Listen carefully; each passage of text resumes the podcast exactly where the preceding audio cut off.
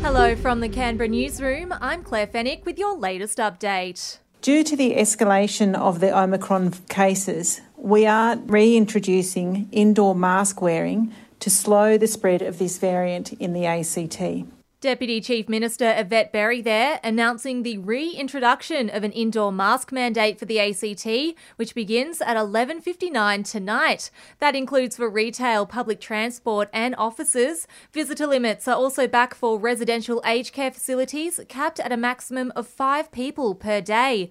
Omicron makes up about half of the active cases in the ACT. People waiting for COVID tests in New South Wales are being urged to be patient following a wave of new cases. 3,057 infections were recorded today. Health Minister Brad Hazzard says they're doing around 150,000 tests a day. The teams are all exhausted. You know, they've had it.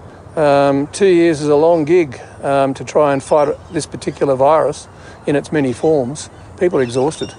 A heads up if you're a Kiwi down under, hoping to head home to New Zealand. It's announced it'll delay its quarantine free border reopening for New Zealanders and visa holders coming from Australia until the end of February. COVID response minister Chris Hipkins says it's just too risky. We know that this delay will be disappointing news for those who have booked travel or who are expecting arrivals from Australia. But with the march of Omicron and New South Wales now expecting to be recording 25,000 cases a day by the end of January, opening the border in mid January as planned simply presents too high a risk. It's also moved the time between a second vaccine dose and a booster shot to just four months.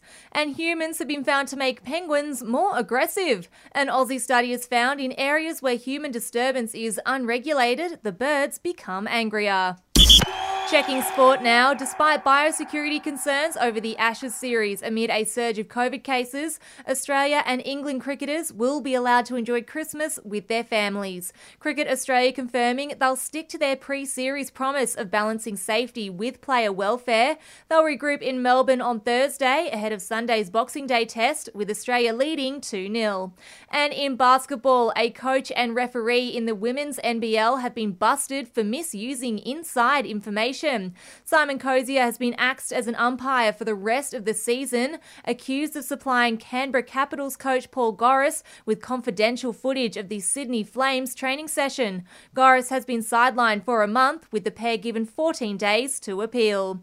And that's the latest from the Canberra newsroom this Tuesday. Check back again tomorrow morning from 7 for our next update.